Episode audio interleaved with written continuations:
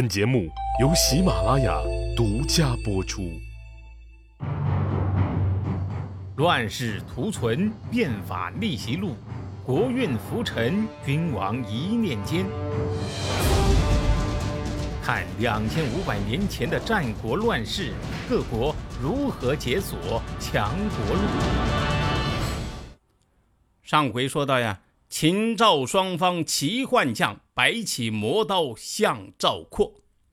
话说赵括来到军中，廉颇走人。读了几十年的兵书，终于可以一展平生所学了。赵括心里边那个得瑟呀！一招全在手，便把令来行。赵括开始有模有样的运筹帷幄，兵权一到手，立刻就做了两件事：废除廉颇不准出战的规定；二，换人，把前线指挥官全部换成。要求出战的人，然后催动大军出战。我们呢，是时候要介绍一下赵括开战前双方的形势和长平前线的地理特点了。这一集呀，我特地换了一张封面图，就是长平之战的布防图。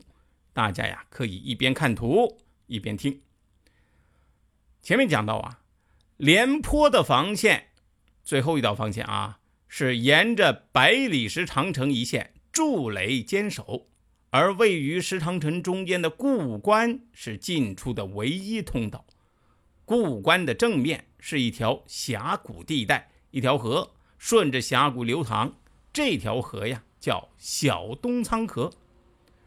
出固关，沿着小东仓河的方向往前啊。就是在峡谷里面一路往前，大概呢有十多公里就到了峡谷的尽头。一条南北走向的河把这个路啊挡住了。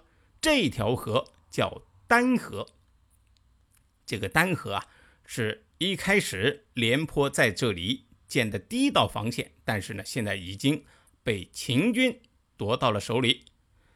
那么小东仓河呢也在这里和丹河汇在一起。上面说的那一片这个峡谷地区啊，就是当时秦军驻扎的地方。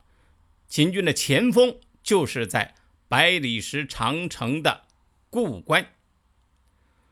那么赵括呢，经过一段时间的准备，开关出战，大军是一路推进，秦军呢没法抵挡，就沿着峡谷往丹河方向撤退。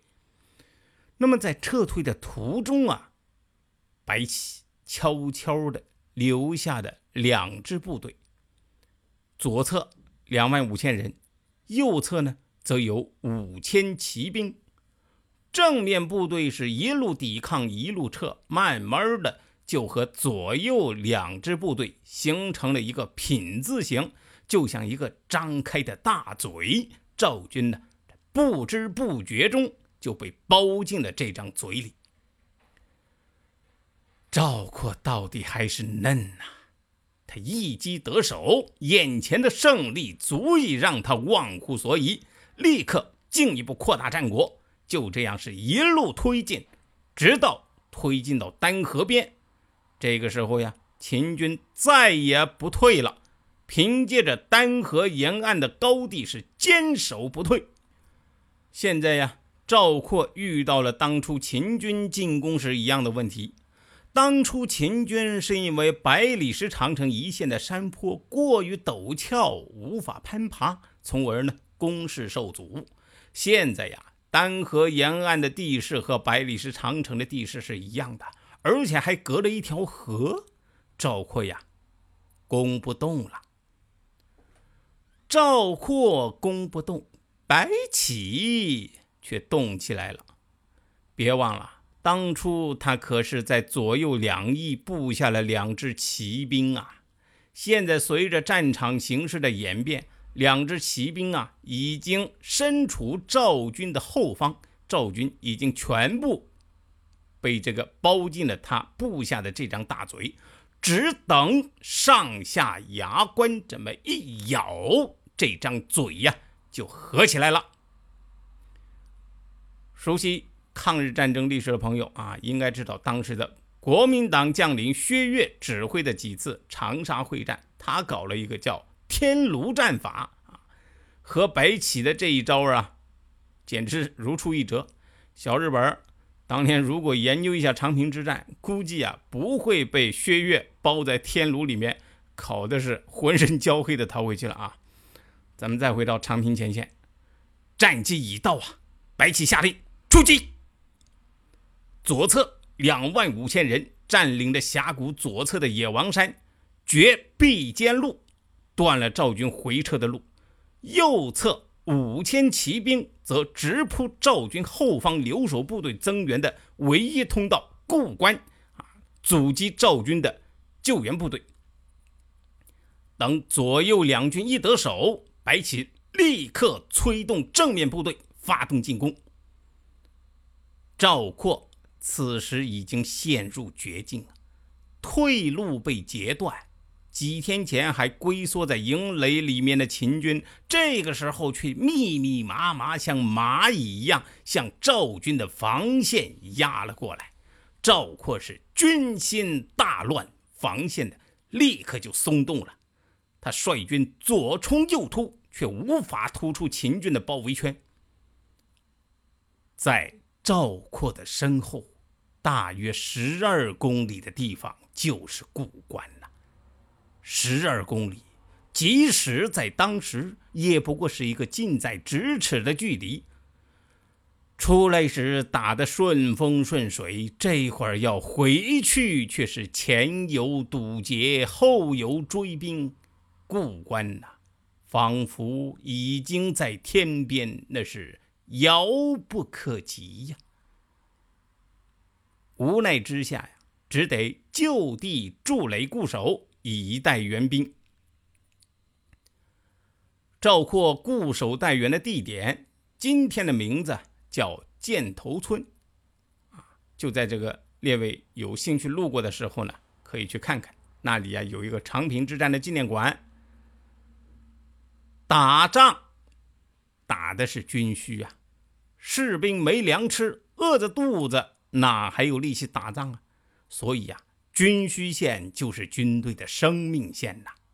白起明白这个道理，赵括呀，当然也明白这个道理。所以，白起围住了赵军，只派轻兵不时的来骚扰，却绝不决战，坐等赵军粮尽。而赵括呢，这个时候早已是黔驴技穷，四十多万大军就这样悬在空中，进不得，退不得，军需又供应不上，全军崩溃的危机可就近在眼前呐！长平前线形势的急剧变化，秦赵两国都意识到，这是事关两国国运的时刻呀。双方都开始了举国动员，秦国是要借此战彻底把赵国打趴下，扫清向东方六国进军的最后一块硬骨头；而赵王呢，孝成王这个时候才意识到，大国竞争，你靠战狼般的激情热血，会坏了大事啊！已经不再谈什么决战了。赶紧把四十万大军救出来吧！那可是赵国最后的本钱呐。但是谈何容易呀！国内能抽调的援军，实在已经是杯水车薪了。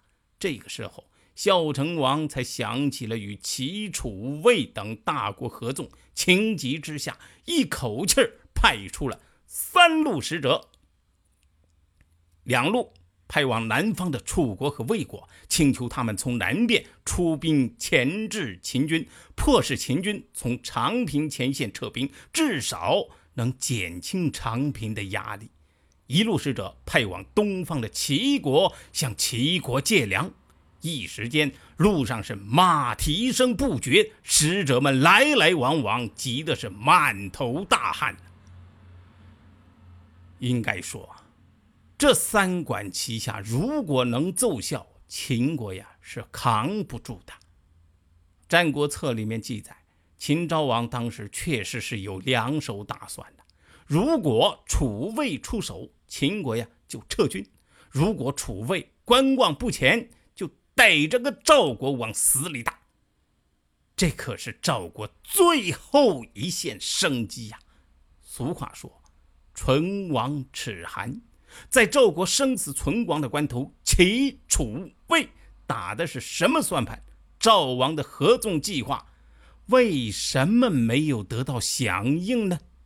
且听下回分解。谁按下了礼崩乐坏的启动键？哪些小弟逆袭成带头大哥？哪些大哥被带进了坑？又有多少君王魂断强国路？鸡哥从《资治通鉴》《战国策》《史记》中筛出战国大事件，为您剖析国运密码，轻松理清战国乱史。